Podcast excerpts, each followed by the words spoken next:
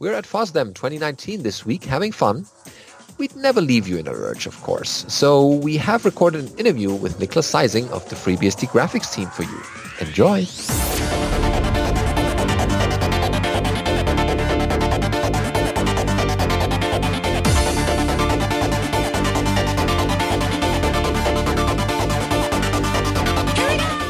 BSD Now, episode 283, Graphical Interface, View. Recorded for the 30th of January 2019. Hello, I'm your host, Benedict Reuschling. And I'm Allan Jude. And as we mentioned, we have an interview and it's going to start right now.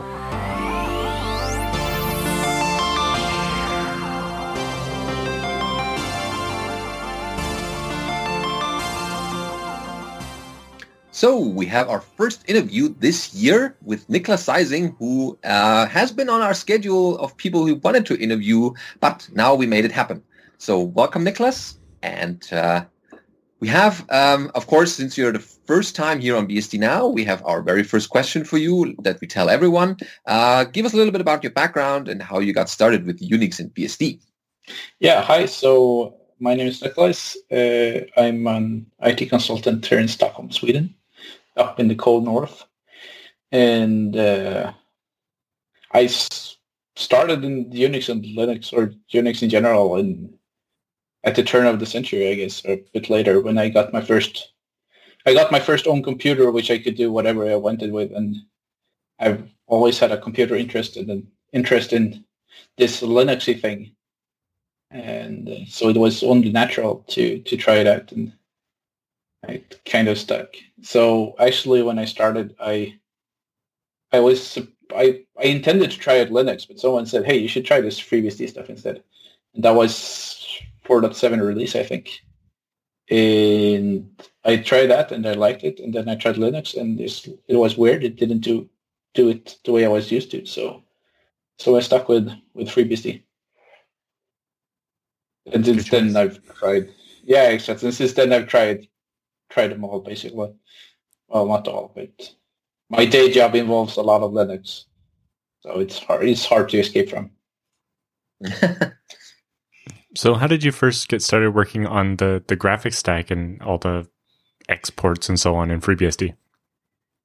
That was kind of an accident. Uh, I I start actually for FreeBSD. I started working in documentation, which Benedict knows since he was kind of yeah. mentoring me a bit. But then I took a took a course in, in graphics programming at the university, and I needed up an updated graphics stack with uh, better support for OpenGL and KMS and all that stuff.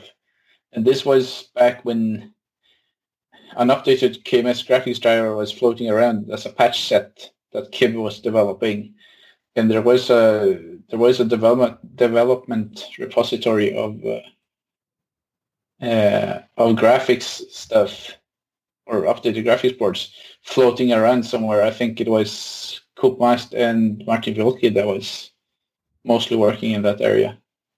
And I kind of thought like, I need this. I'll pick out the pieces from here and there and put it together, run it in my laptop. And then I got more and more involved, like, pull here's updates, this doesn't work, blah, blah, blah, blah, blah.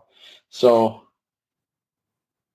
so the, the ball kept rolling basically. I kept doing more and more things, and since I was a student and perhaps not the best student in the world, I I worked, could spend quite some time on it, and then all of a sudden, right after I got my doc bit, or at the same time as I got my doc commit bit, I got a message on IRC from either Koop or Martin's Martin saying, "Hey, here's your ports commit bit. We're tired of doing this for you. Now you can commit it yourself." Mm-hmm. Perfect timing. That was in 2012, I think. And then I think uh, you kind of got away from it a little bit, and then we had uh, EuroBSDCon in Stockholm.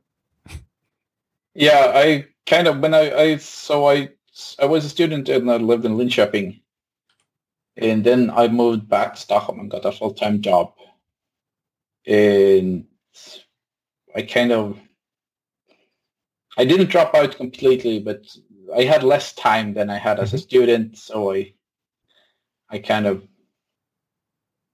I kind of couldn't work as much as I used to do. And there are some other priorities. Stuff. I mean, life happened basically. Yeah. And then then it was uh, EuroBSDCon 2015 in Stockholm, and it was kind of I can't I can't not go to EuroBSDCon in Stockholm since it's a 20 minute tube ride away, Perfect. Yeah. and uh, kind of that kind of uh, got me going again. So I got a bit more active, and then I switched employer to a company called B3 Init almost two years ago, and that gave me some more time to, or made me shift some priorities, and I can work some more. on this. Yeah. And actually, Uh, go ahead. a bit of an interesting story about Init is that some of you might remember them as they sponsored EuroBSDCon 2015 in Stockholm, and Hmm. we hosted the uh, we hosted the Dev Summit at their old offices. Oh That yeah. was- That was great. A lot of hackers in Yeah. this very small office, but still, it was an interesting atmosphere. yeah. And that, that was before I was employed of them by them, by, but yeah. Now I am. And uh, it's similar story for a bunch of people that you know going to a conference gets you you know really excited about BSD or just helps deal with the sometimes you feel like you're working in a vacuum or whatever. Whereas when you get in a room with all the people, suddenly uh, you realize you know what you're doing this work for or what the value is or that people are actually using the stuff that you do on their laptop or whatever and it Yeah. it helps make it feel like it's worth doing all the work Yeah. Oh, sure. Oh, since Allan's mentioned uh, laptops, uh, can you tell us the current status with the FreeBSD graphics stack? Because I think a lot of laptop users are looking forward to that. Well, it's mostly working, or it works on my computer at least. There's all. I mean, there's always issues in the where. I mean, it will probably not get as good as on Windows or on Mac OS X, to be honest. But I mean, it's working, and we try, try to keep it working. There, there, there will always be issues. There will be issues with certain hardware and certain certain combinations of hardware. Uh, but uh, I use FreeBSD as my daily driver on my my laptop and to some extent my desktop. I think I have a Windows desktop, but I mostly used it for uh, for uh, computer games, to be honest. yeah um i was very impressed once we uh did the current uplift that i went to lenovo bought the newest laptop installed FreeBSD on it installed the graphics drivers and it all just worked it suspends resumed um like hundreds of times without problems uh you know i think uh, one time at cambridge i think i showed you it did a funny thing where it didn't actually go to sleep but it thought it was Yeah, but that only ever happened the one time. It was a fluke. Yeah, it was, I've- it was just I've like the screen was still on, displaying stuff, but the power button was strobing like it was sleeping. something something is fired, but I've I haven't seen it on my gear, I guess I've never I seen it a second time either. Had bad luck.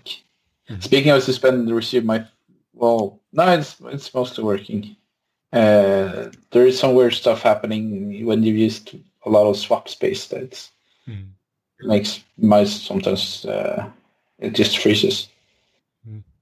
But that's that's for uh, for another time. I think I haven't I haven't had time to actually look at what's going on. I just noticed when I'm using swap space, I just switch it off instead. Hmm. It's other than that, it's working. Uh, we're working on getting better documentation, getting uh, sort of uh, honing down the rough edges a bit regarding documentation and what you need to install, and uh, basically getting the experience a bit a bit smoother, so to say, Mhm. so that you don't need to. I mean, you can get it working with so that you don't need to do, do all this weird Mhm. shenanigans to get it working. yeah, to get a graphical environment. Yeah. Okay, so, So- it's mostly up uh, synced with upstream, basically, or is there some gaps? There's there are some gaps. Uh, I just before around Christmas, I did a big push to uh, update uh, the input stack. So apart from libinput, that's up to date. Uh, then there is a patch for libinput in our dev repo. Uh, other than that, Mesa is, I think, two two. Uh, you say, two two bigger releases behind, and they they release quite often, so it's not as big of a deal. I think we updated in uh, during the autumn, and I there are patches for this, and I hope to get them in during the fir- first uh, first quarter of 2019. That's the plan, at least. And then the big thing that's lagging behind is basically the X server itself. So that's the next next bigger thing that needs to be needs to be done and needs to be uh, ported and updated and tested and hopefully kind of- pushed into FreeBSD ports. Yeah, that kind of leads into the next question: is uh, what challenges you face uh, trying to maintain the FreeBSD graphics stack, other than the fact that you know uh, it's a constantly moving target? Well, uh, for one thing, it's I mean we're a small group of people, and it's I don't I don't have uh, very much time to work on it, and uh, so that's one challenge is well time and developer bandwidth basically. And uh, the other chal- the other big challenge is basically hardware support. There is so many different combinations of hardware, FreeBSD versions, of graphics adapters, and it's very hard. I mean, it's basically impossible to cover them all. So uh, we need help with people testing on various kinds of hardware. I'm trying to build up so that I have access to at least some samples of Intel hardware and some samples of AMD or ATI hardware, but uh, but yeah, that's that, that's the other big, uh, other big thing is is finding uh, finding hardware to test. And uh, for instance, I've had an example where a friend of mine had a crash in the neither of us working on the graphics stack and several of us uh, we couldn't basically couldn't reproduce it. So those was only happening on, on my friend's Mhm. graphics adapter and not, none of the ones the ones we had. Yeah, that's difficult. The repu- reproducibility Yeah. of those once in a lifetime, once in a full moon errors. Well, Or yeah, it wasn't. It was a even if it is consistent a- crash. Yeah. but only on on this specific hardware, and I'm not. I'm not a, the, a kernel developer. I'm not doing the actual driver. Johannes Lundberg is. Uh, so I couldn't just take my friend's laptop, borrow it for a week, and then debug it either because I didn't really have the knowledge to to do it. Yeah, okay. You mentioned the uh, the graphics team. Uh, how many people are on that? And uh, you mentioned a little bit, uh, but what kind of help could you need there uh, besides testing? Uh, so we're a handful of people. There is me mostly working uh, the port side, and Johannes Lundberg, who is porting the, the Linux drivers from, or the graphics drivers from Linux, and updating uh, the the Linux KPI to, to make them to make it possible to run the, the Linux drivers with as little or as small changes as possible. And then there is another Johannes, Johannes Dietrich. Uh, he's maintaining or working with the graphics driver ports, the actual thing that's in the ports tree mostly. And I mean, then there is a guy called Pete that uh, is helping me out in ports, and I'm trying to teach him more about the ports tree. And he's also writing a bit of or trying to keep our documentation up to date and things like that. And then we have uh, Warner Losh is basically core liaison or something like that. Mhm. Uh, he helps out basically mostly with sometimes with messaging. He helps out hosting the or developer developer meeting we have every other week, and generally someone that's been in the project very long and knows a lot of things in the project and is on core, so it can help us if it's needed there. And then um, Matt Macy has done some uh, has or is doing some work on PowerPC 64, getting Linux KPI to run there, some things like that. Mm, so it's a handful of people. It's a handful of people, but I think Johannes and me are those who work who spend most time, and then uh, the other Johannes and Pete are spending some time at it, spending some time at this. Well, but it sounds like you could use more people that are ports, more people that are docs, uh, and so on. Yeah, yeah, more people that are ports that know about ports, definitely. Uh,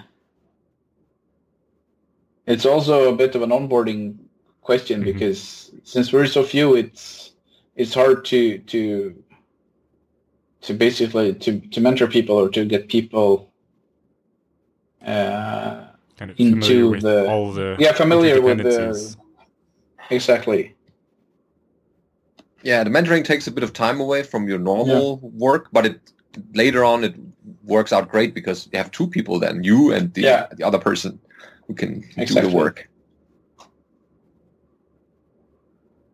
okay uh, so shifting gears a little bit uh, you've been doing is FreeBSD ports since you said 2012 uh, and you yeah, I, a, I mean, uh, I've been a co- I've been a contributor since even earlier. I mean, I've been a con- FreeBSD contributor for over ten years. Uh, and so you ran the Poudriere tutorial last year at EuroBSDCon. Uh, what kind of feedback did you get from that? Oh, most of the feedback, the feedback I got was good. It it was, I mean, considering the number of people who attended the tutorial, it's probably something that's uh, that's very useful, and I think ports is uh, it's it's a good way of getting people involved in the project. You just adapt a port or two. If it's small ports, it doesn't require very, very much of your time, and then you can get more and more involved. And uh, if you're working on FreeBSD in your day job, perhaps you have internal software, and distributing that to to your systems using ports is or packages is a nice way. So it's useful for for that in for that use case as well. Yeah, I think that's why it was such a popular tutorial because it kind of sits at that cross section of people that actually want to work on developing ports and, and being able to test them because Poudriere is a good tool for that, but also sysadmins that just want to be able to deploy their package set with customizations to their servers uh, and a couple other things. And uh, you know, Poudriere is also now growing the ability to generate uh, system images, so you can build pre-built VMs or uh, ZFS images using it as well, uh, possibly with pre-installed packages even. Uh, so I think it'll be uh, an even bigger thing going forward. Yeah, and I I have some some loose ideas about extending the tutorial to uh, basically to a full day or something like that, but I haven't. Uh, a full day. I haven't done. I I mean, they're there's they're in the back of my head somewhere, pitched out mm-hmm. currently. Uh, but I I think uh, I think having a perhaps not a full day, but having like a, the biggest was I did was a beginner's tutorial, but having a more advanced ports tutorial where we perhaps don't talk as much about uh, Poudriere, but go into more in depth about ports and dependency handling and uh,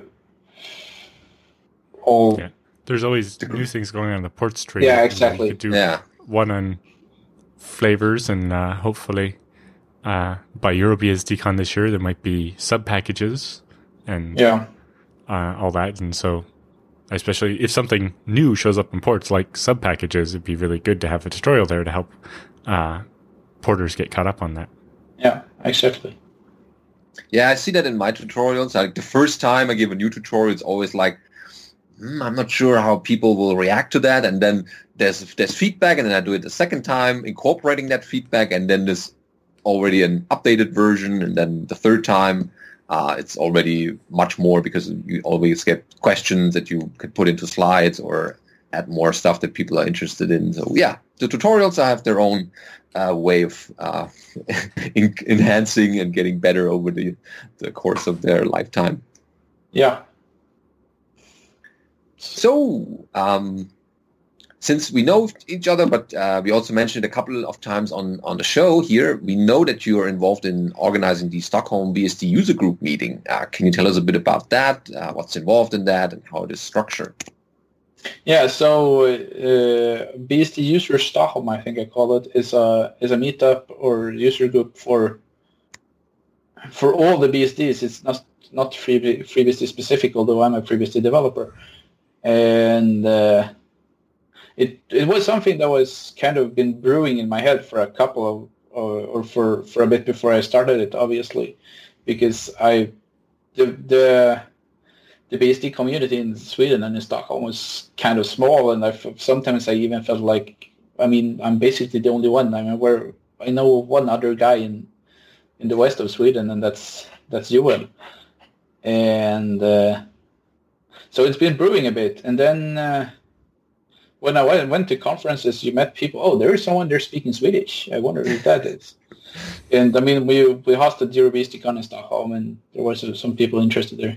And then when I switched uh, switched employer in almost two years ago, uh, I got to uh, I basically got to a place where where I could who was interested in me doing these things and where I could where where I had a space mm-hmm. where I actually could host the events, not only arrange, arrange them but host them.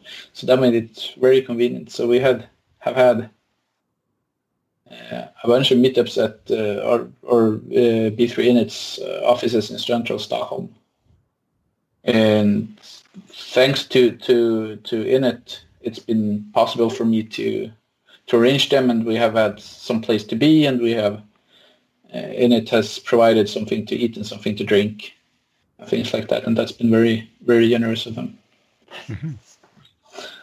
And organization wise, it's I mean I guess I'm doing the heavy lifting. I have some help, uh, especially when while while the event is, so to speak, during the, the event evening. So I get some some help with fixing food and opening doors uh, because the office is locked and uh, general surrounding that.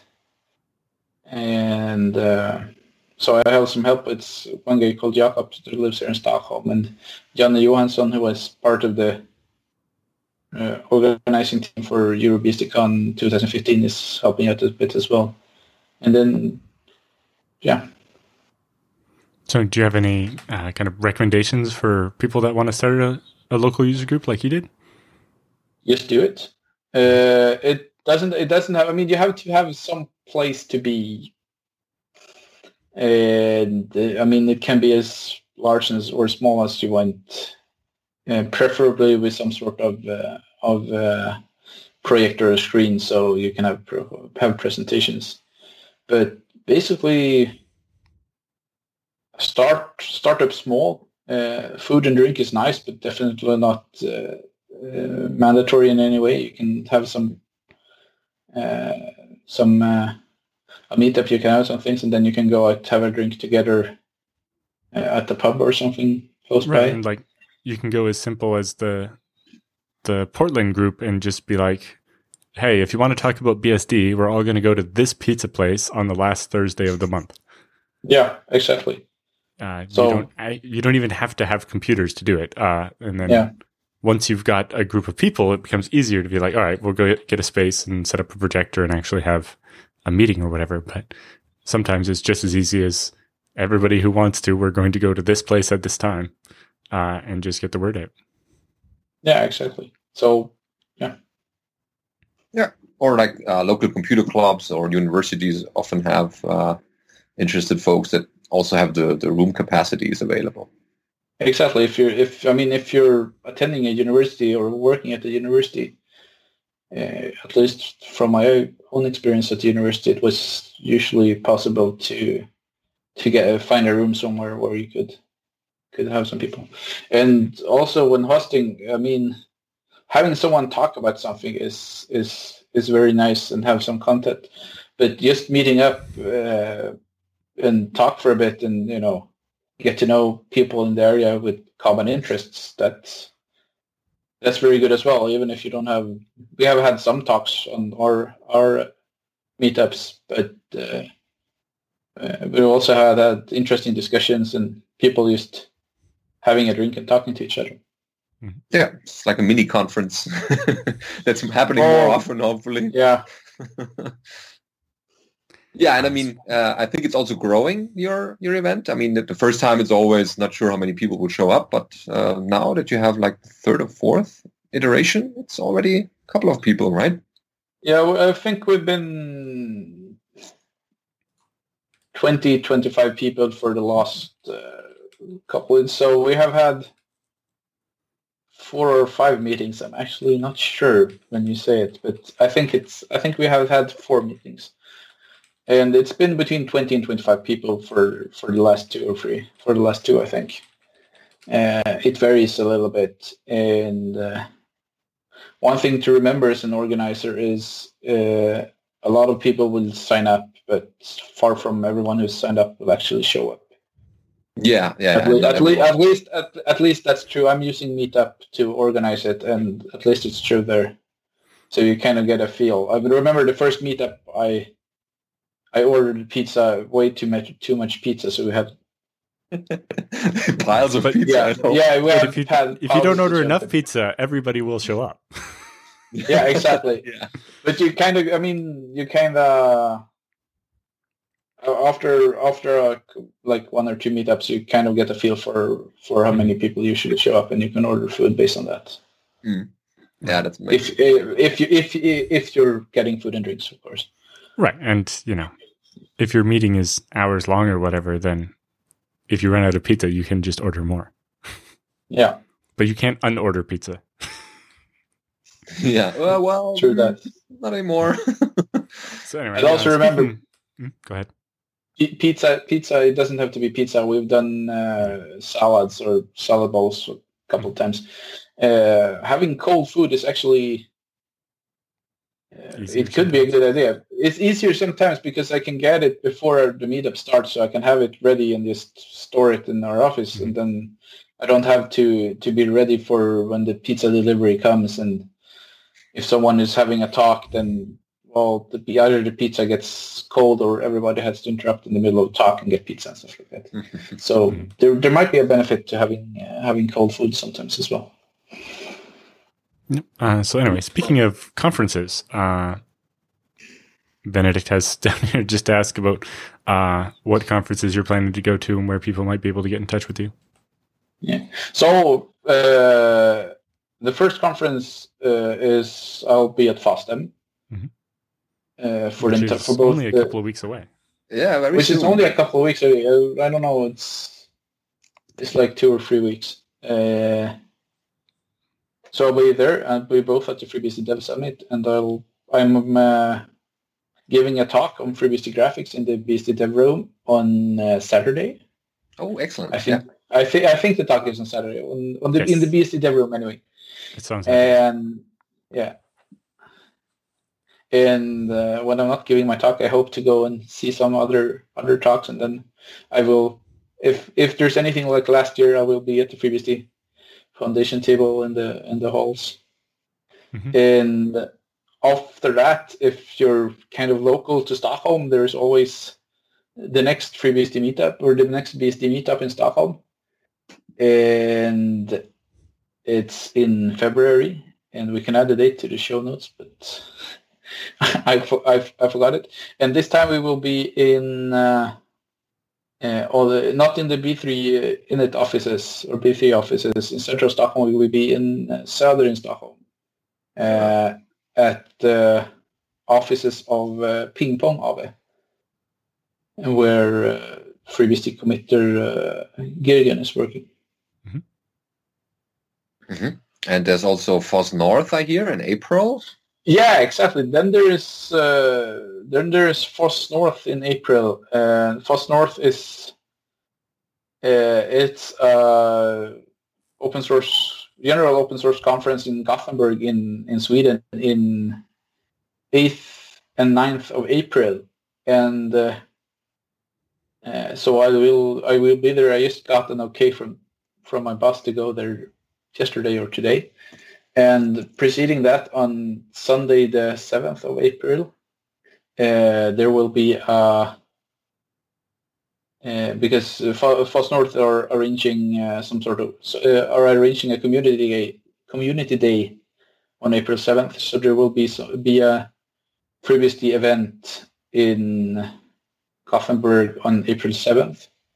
Uh, the details aren't set. I'm not entirely sure what it will be, but it will, will most likely be some way of having some developers, some people working on FreeBSD, and then showcasing the project to to interested people to try to to draw some some new volunteers, basically.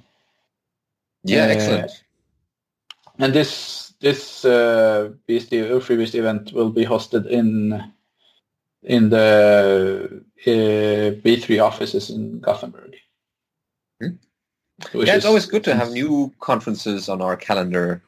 I mean, we cannot go to all of them at one point. We have to be at home or yeah, work. Well, but it's good to have new conferences yeah. and showing presence there. Yeah. So I hope to. I hope to. You want to reach people that uh, don't know about the other conferences yet. Yeah, exactly. So I hope to draw some people some of the people here in Stockholm, and then hopefully there's some people in Gothenburg they're they're interested. And uh, if if uh, if you're from further away and want to come, that's great, great as well. Mm-hmm. And uh, you're also planning for BSDCan, if that's uh, on your. You've been there a couple of years ago. I've been to BSDCan almost three years ago, 2016. Uh, I'm still I'm still hoping to go to both uh, Asia BSDCon in March and if there's an Asia BSDCon, and then uh, uh, in uh, in uh, May. But uh, uh, those are are still on the maybe list. Although, mm-hmm. yeah, there's I, still time. I hope to make them. The FOSDEM and the FOSS North are are in the you know confirmed. Yeah they're fixed. Yeah, yeah, they're fixed. And then I will go to you if nothing were nothing strange happens. Uh, I will go to EuroBSDCon in, in oh yeah, this uh, is September, in the neighborhood. In September, in this in September, yeah. You could actually drive there. It's probably not too far by car. Uh, it's it's drivable. I don't know exactly about. I don't know 500 kilometers or something like that. Uh, I won't drive there because I have no idea where to put the car afterwards. I don't really have a car, so okay. it will no, be just... it will be either by train or by air. But it's still some time away, so I have time to, to make plans. Oh yeah, yeah, yeah. It's uh, no, it's far out from from here on. Yeah. okay. Uh, is there anything else you'd like to mention before we let you go? Yeah. Uh, uh, I kind of had to do this. I or I want to do this. I have to to give a big thank you to my to my employer B3Init because uh, starting from well from basically first of January, but from from now and for half a year, I'm actually getting some time, some paid time to work on FreeBSD. It's it's two hours a week. It, it doesn't sound very much. It's a great deal more than I've ever had before. Uh, so I have to say thank you to, to B3Init for that. And the plan is I'll do this, as I said, for the first half of 2019. And then uh, we'll do some sort, me and B3Init will do some sort of evaluation and, and see what happens from there. Mm-hmm. Yeah.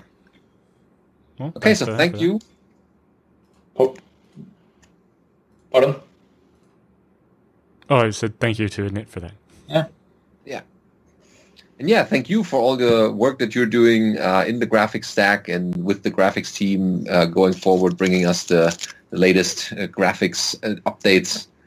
and all the other stuff that you're doing around the, you know, the project here and there, if time permits. Yeah. Yeah. And uh, I guess it's soon time for a new round of FreeBSD quarterly status reports. So there will be a graphics reports in there detailing what's happened in the fourth quarter of 2018. Oh yeah, excellent. Uh, people are looking for those. We haven't uh, gotten up to snuff with the with the latest status reports, but now that we have them back again in a new format, uh, we'll try to keep it up in that Yeah. way. Okay, so yeah, thanks again for uh, agreeing to this interview. And uh, Thank you. Since you see us every, I, I know you're uh, listening to the show as much as you, uh, as often you can get the free time on Wednesday when we record this live. Um, so yeah, um, thanks again, and uh, yeah, see you around soon enough at Yeah. FOSDEM. Thank you. Take care. Thank you.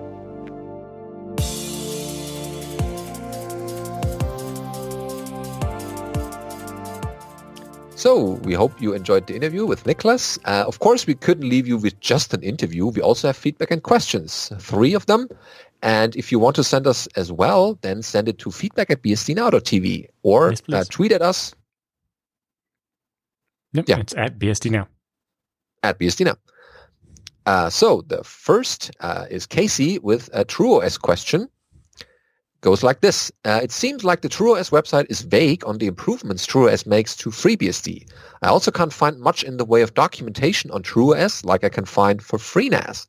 I want to the, uh, you went to the Telegram room linked on the TrueOS website, and they seem to be confused as to what I'm asking about.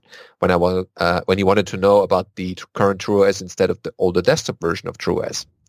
The last update to the TrueOS blog says that they are going to be releasing a community forum in about a week.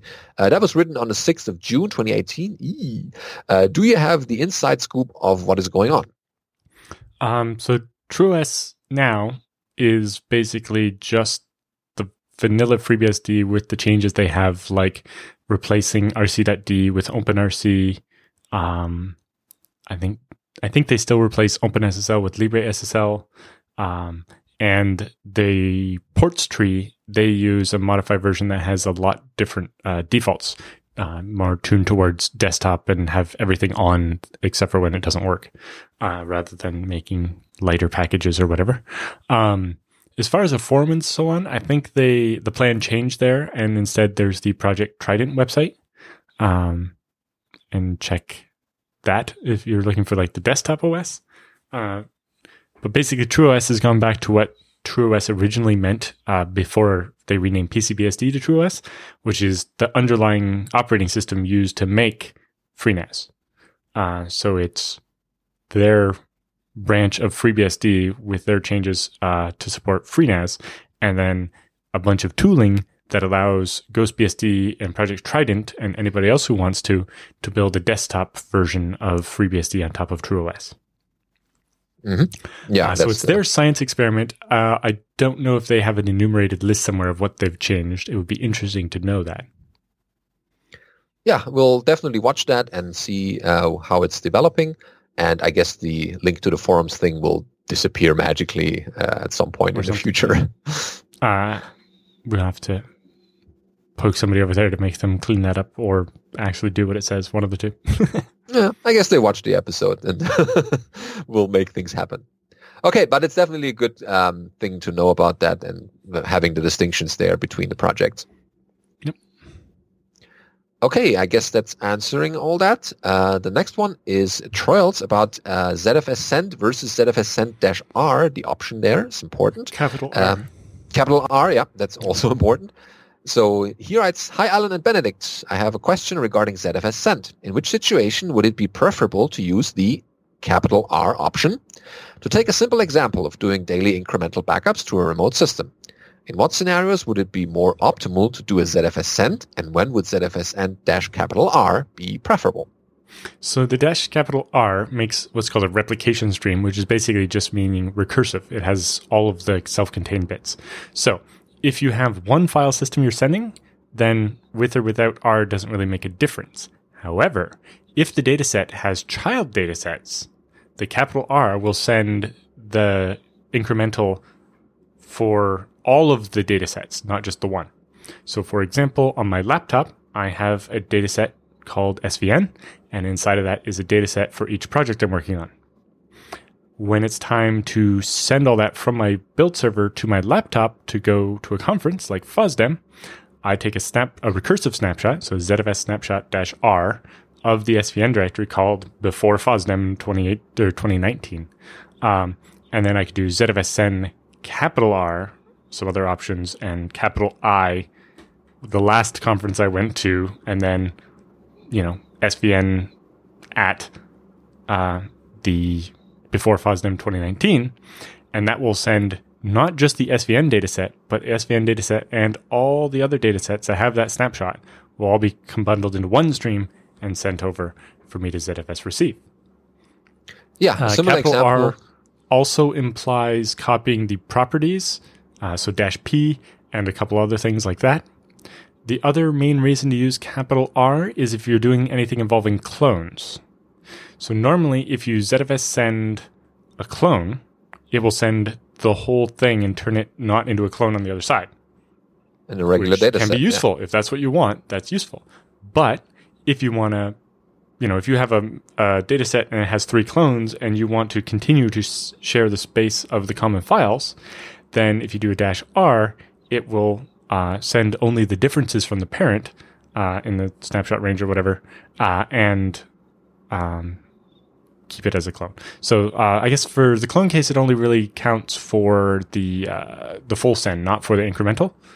But yes, if you do uh, a full send of a clone without dash R, it will send the clone and make it its own standalone dataset. If you do it with the capital R, it will send uh, the other bit, and it, I think it depends on the parent already being there, uh, but you can send it separately or whatever. Um, but yes, so dash R has implications for clones and so on. Uh, but in general, it it kind of means recursive, so it means not just the data set you specify, but that and all of its children. Mhm. Uh, hopefully that clears that up for you. Yep. If Typical you're sending one data example. set, it, if you're sending just one data set, it doesn't really matter. Uh, it would be the dash P for properties. That is one of the things that's implied by capital R that you might be missing out on. And especially when you're replicating home directories, you also want to get everything below slash home. Yeah. Um, so that's the question about ZFS send. And the next and last one is uh, about orphan packages from Matt Clark. Uh, that goes, uh, hi, thanks for the great show. Oh, sure. Uh, you're welcome. I have a question about orphan packages. Uh, so when he upgrades from FreeBSD 11 to 12, uh, he runs a number of jails and uh, found that in his MariaDB 5.6 database jail, uh, the MariaDB 5.6 was uh, failing to start. And when you ran it manually, it failed to start due to missing files in base. And then noticed that the package uh, MariaDB 5.6 was not available. So updated to a newer version, which resolved the issue. Yeah, Uh, the so question- MariaDB switched uh, to like 10.2 or whatever. Um, and I'm guessing possibly just because you went so long without upgrading uh, that you didn't get the the change properly. Uh, but also when they change the name of packages, sometimes this happens. Uh, so there's two ways to address that. You can set the origin of the old package so that when you do package upgrade, it'll upgrade it, uh, and it'll notice that oh, MariaDB 5.6 is replaced with MariaDB 10.2 uh, or whatever. Um, but then we'll get to the second part of your question. Yeah. Uh, the question is there uh, a way to identify those orphan packages in the jails just in case there are more lurking? Uh, so there is a way to identify the orphans, and I forget what it is off the top of my head. Um, It's certainly an option to package uh, yeah, to so work with the jail. Package query, I think. And there's a way to find uh, packages that are orphaned. yeah, to check all these uh, dependencies and the Well, I The think it's mostly if um, it doesn't exist in the repo anymore. uh, yep um, pack um, and then query or Yeah, so package, package query check. is a complicated way to run queries against the database. Um, I know that Brooks Package came up check? with this previously. No, package check is for checking the package that's already installed. Oh right, yeah, the ones you already have. Uh, I wonder if package audit uh, also would notice that. Uh, so you were live yes, we'll have to uh, maybe get back to you. Yeah, uh, or someone else knows and will uh, notify us. There are ways because they thought about this problem uh, because of updates in, in jails and systems in general, and put that into package. And there's certainly a flag to uh, cover that. But MariaDB in this case was special because they had this change that Allan mentioned. But always good to have upgrades and newer versions, especially in jails, because uh, you want those on the uh, security side as well, even though if someone breaks into those, they cannot get very far.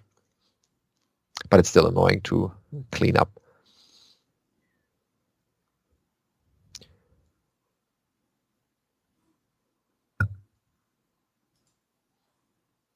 Yeah, someone would know.